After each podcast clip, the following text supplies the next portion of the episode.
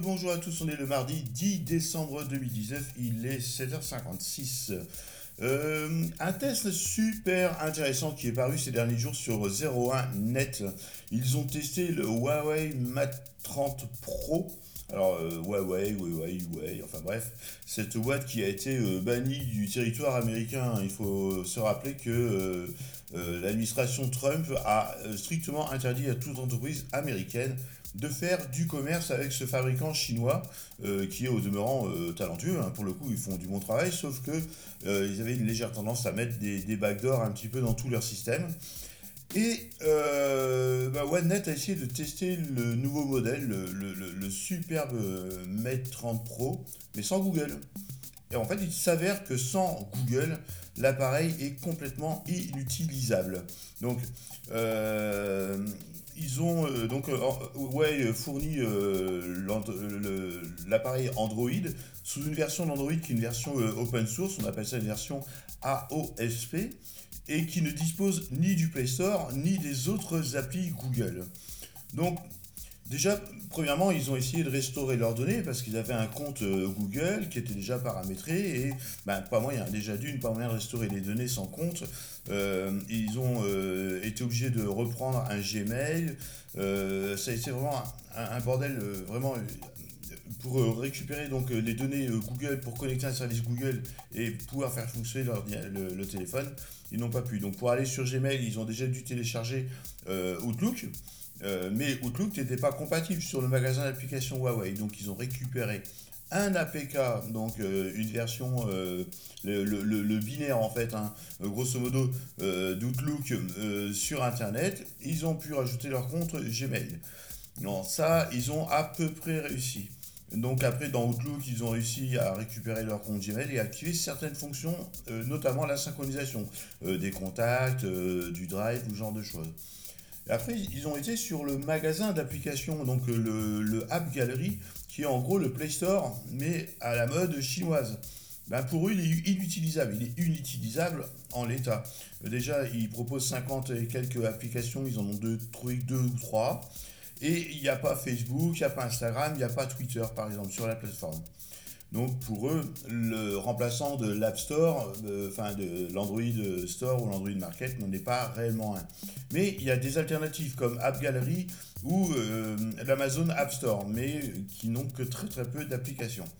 Donc ils ont fait une recherche sur Internet pour trouver euh, des APK et ils sont tombés sur un store qui s'appelle Aurora. Euh, qui en fait est un magasin d'applications qui télécharge des vraies applications Google avec des faux comptes Gmail. Donc ça crée des faux comptes Google, ça télécharge des applications sur le store.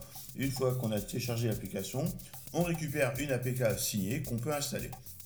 Manque de bol, pour installer une centaine d'applications, ça leur a pris 4 à 5 heures. Donc euh, voilà, c'était un peu chaud. Bon, ils ont réussi à installer le truc et euh, ils se sont rendus compte qu'un tiers de leurs applications du quotidien n'étaient pas compatibles avec le téléphone. Pourquoi? Parce que les développeurs euh, utilisent des API Google. Évidemment, pour programmer sur Google, bah, ils utilisent les API Google. Un peu si euh, ce serait la même chose sur iOS, hein, tout simplement.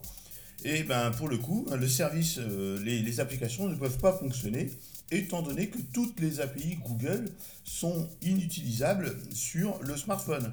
Donc à partir de là, le smartphone est incapable de faire fonctionner toutes les applications qui ont été euh, créées pour l'API Google.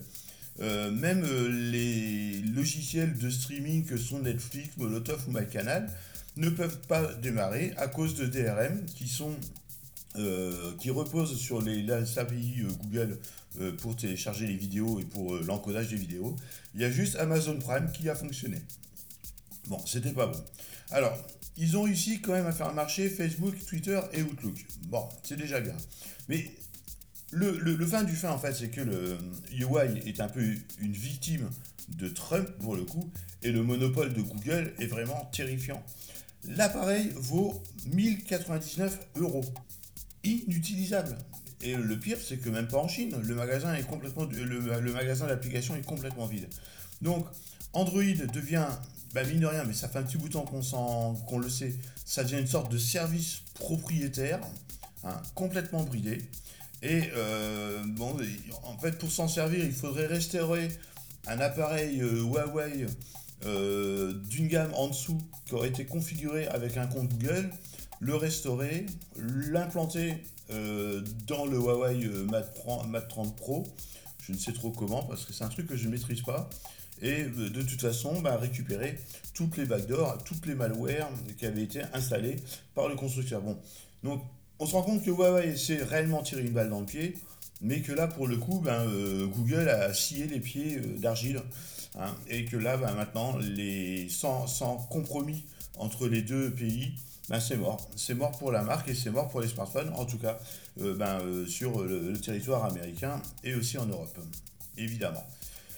Euh, c'est un peu bizarre, hein. on suivra ça de près, c'est assez, euh, assez significatif, hein. déjà d'une du pouvoir euh, de Google et, de, et pour le coup un peu rassurant quant à la non-dépendance de la Chine sur certaines technologies. un autre truc concernant Google, c'est que BERT est arrivé en France. Alors BERT, c'est B-E-R-T. BERT, c'est le nouvel algorithme qui est créé par Google qui permet de mieux comprendre le langage naturel des internautes.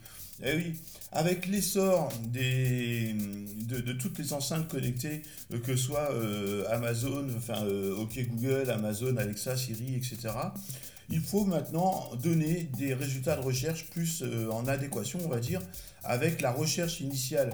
Et les, réseaux neuronaux, donc l'assemblant d'intelligence artificielle, donc, sont plus programmés pour traiter le langage naturel, en fait. Hein, et euh, traiter des mots et des expressions dans une phrase entière et non plus des mots comme étant individuels sans aucun lien.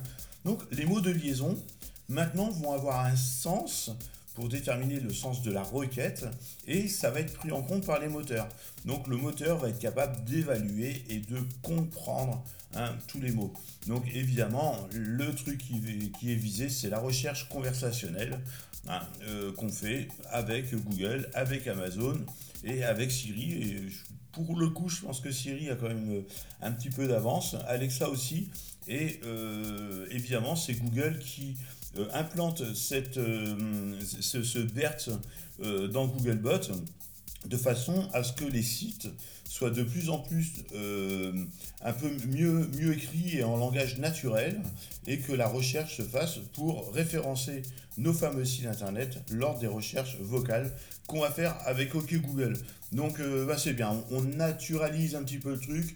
Euh, ça va refaire faire le travail de beaucoup de webmasters et de beaucoup de consultants SEO, parce que maintenant on va de nouveau s'adapter à un nouveau mode de fonctionnement qui est celui de Google.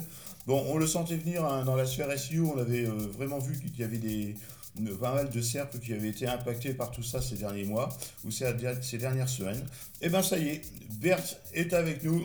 Et puis c'est tout, on n'a pas le choix.